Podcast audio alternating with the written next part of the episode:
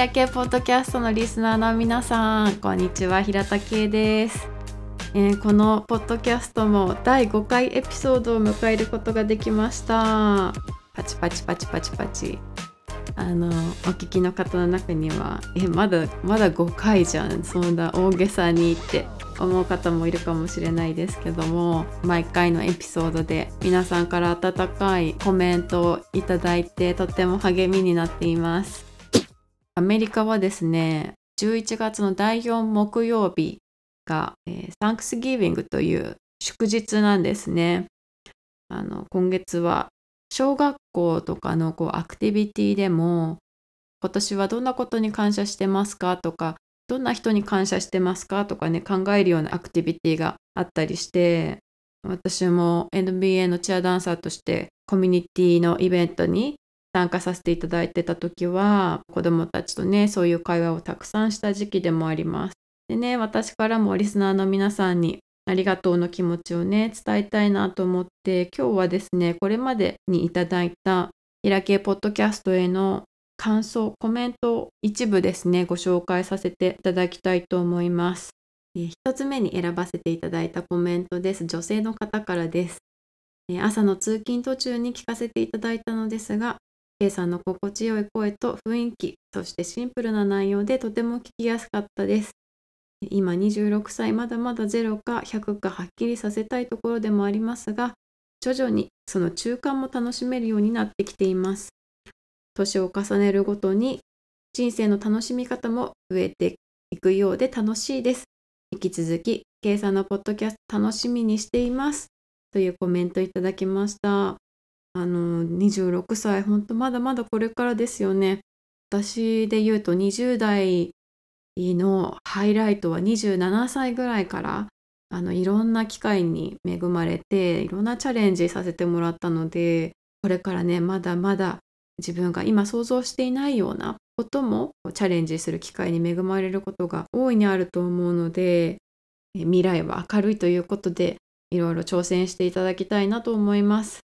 えー、2人目の方ですね。この方も女性です。ポッドキャスト拝聴しました。内容はもちろんのこと、K さんのお声を聞くとエネルギーが湧いてきて、えー、踊りたいという気持ちになります。今後の更新も楽しみにしていますとコメントいただきました。ありがとうございます。あなんか踊りたいって言ってもらえると嬉しいですよね。あのこのポッドキャストをお聞きの方は、まあ、チアをされてきた方、ダンスをされてきた方もいるし、そうじゃない方もいると思うんですけれども、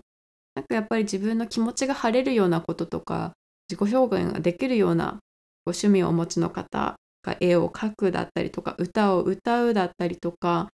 あの何かねもしかしたらお仕事が自分の得意で趣味の方もいるかもしれないですよね。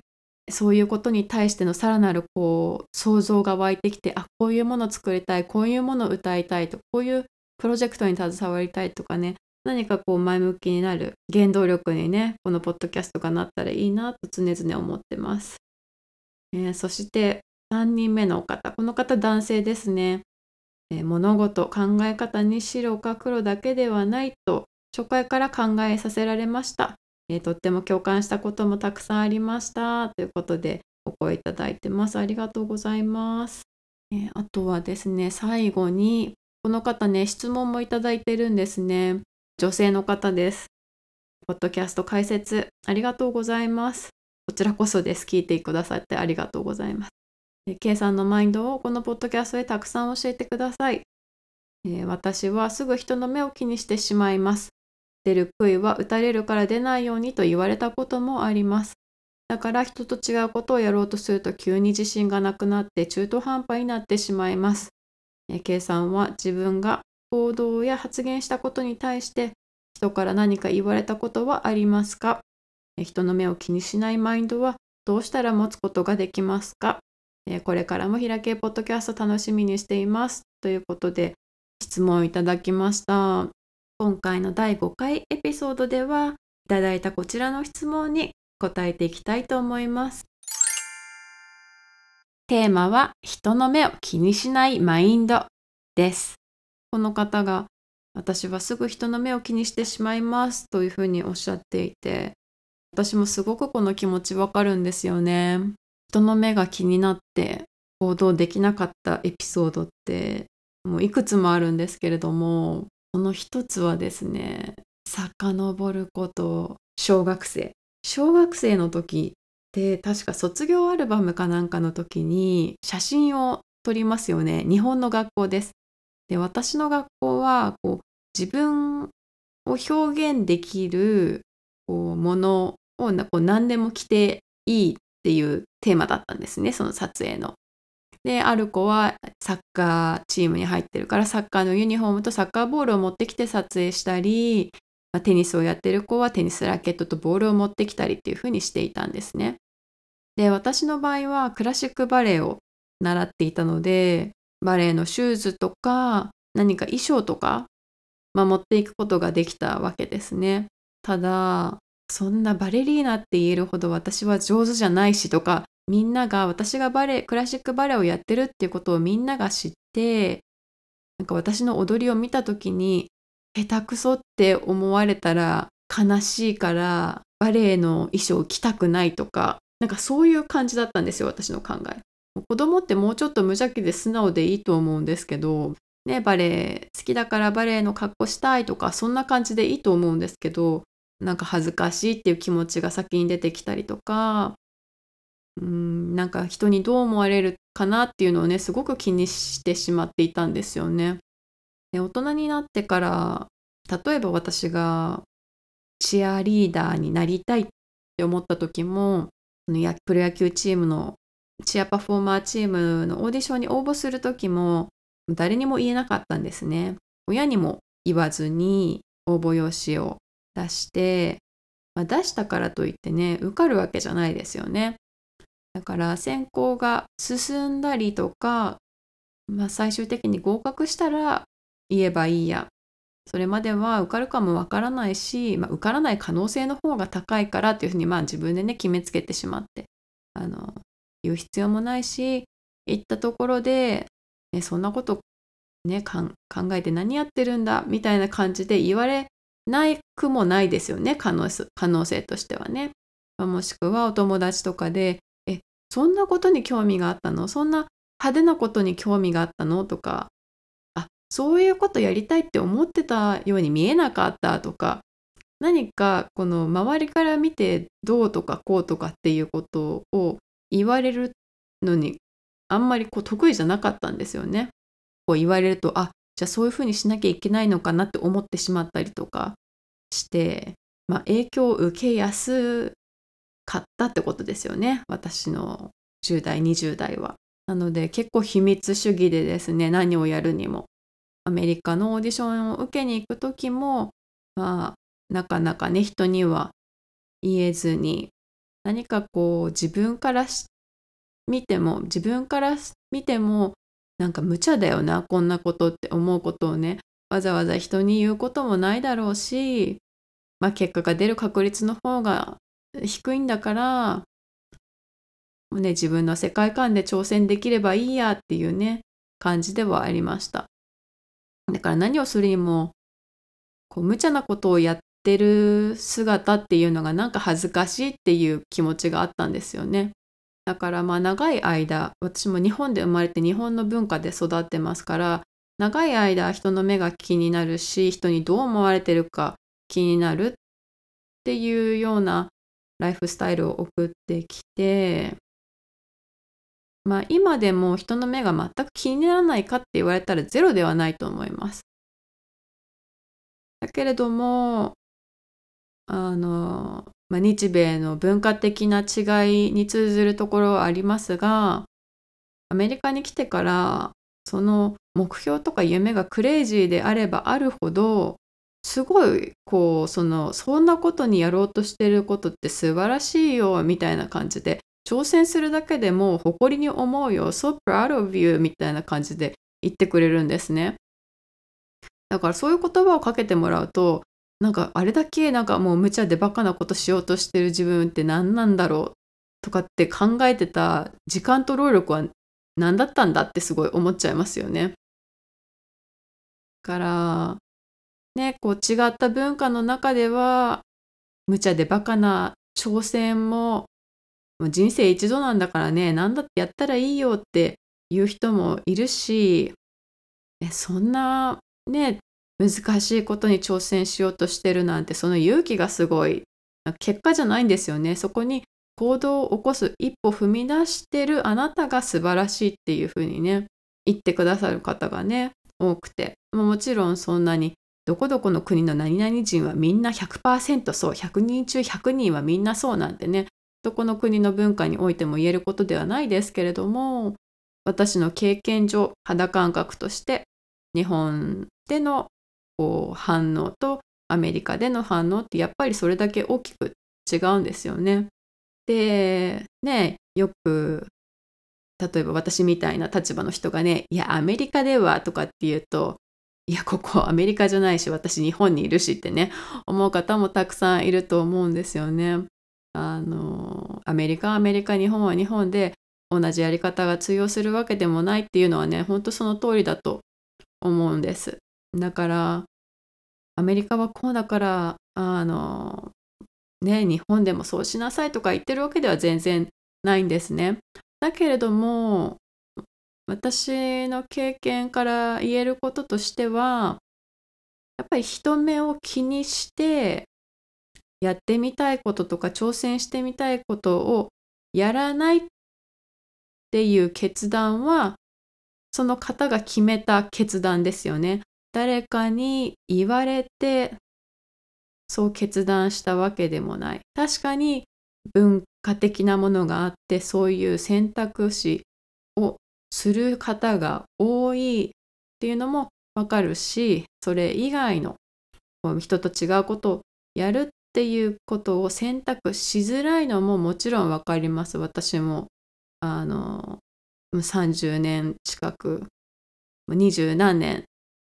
ほぼほぼ日本にいたわけなので。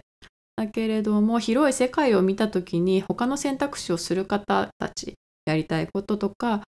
自分には無理かもしれないけど挑戦したいっていう気持ちを大切にして一歩踏み出す方っていうのはのはこう地球全体見たらもうたくさんいるわけですよね。なので難しいのは難しい気持ちはわかるけれどももやっぱりその時感じた自分のパッションとか興味とか関心とかこう気持ち心が動かされる出来事ってあると思うんですよね。でその時の気持ちを見逃したりとか無視したりとかせずにあのぜひ一歩ね踏み出してもらえたらなっていうふうには思います。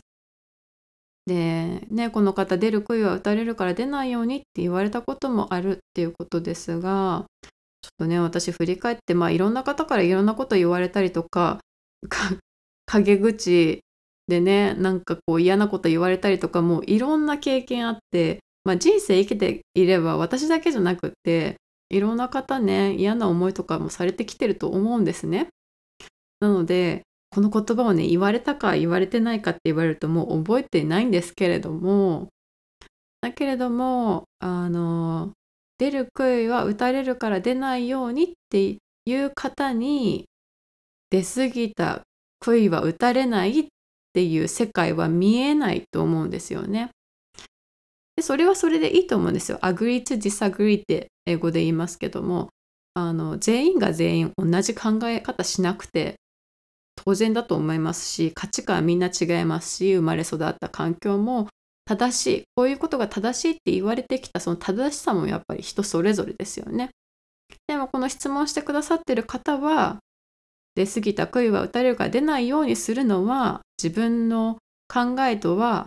こうそぐわないというか自分の考えに合わないときっと思ってらっしゃると思うので自分の考えとは違う自分の信念とは違うものにわざわざ従わなくてもいいんじゃないかなって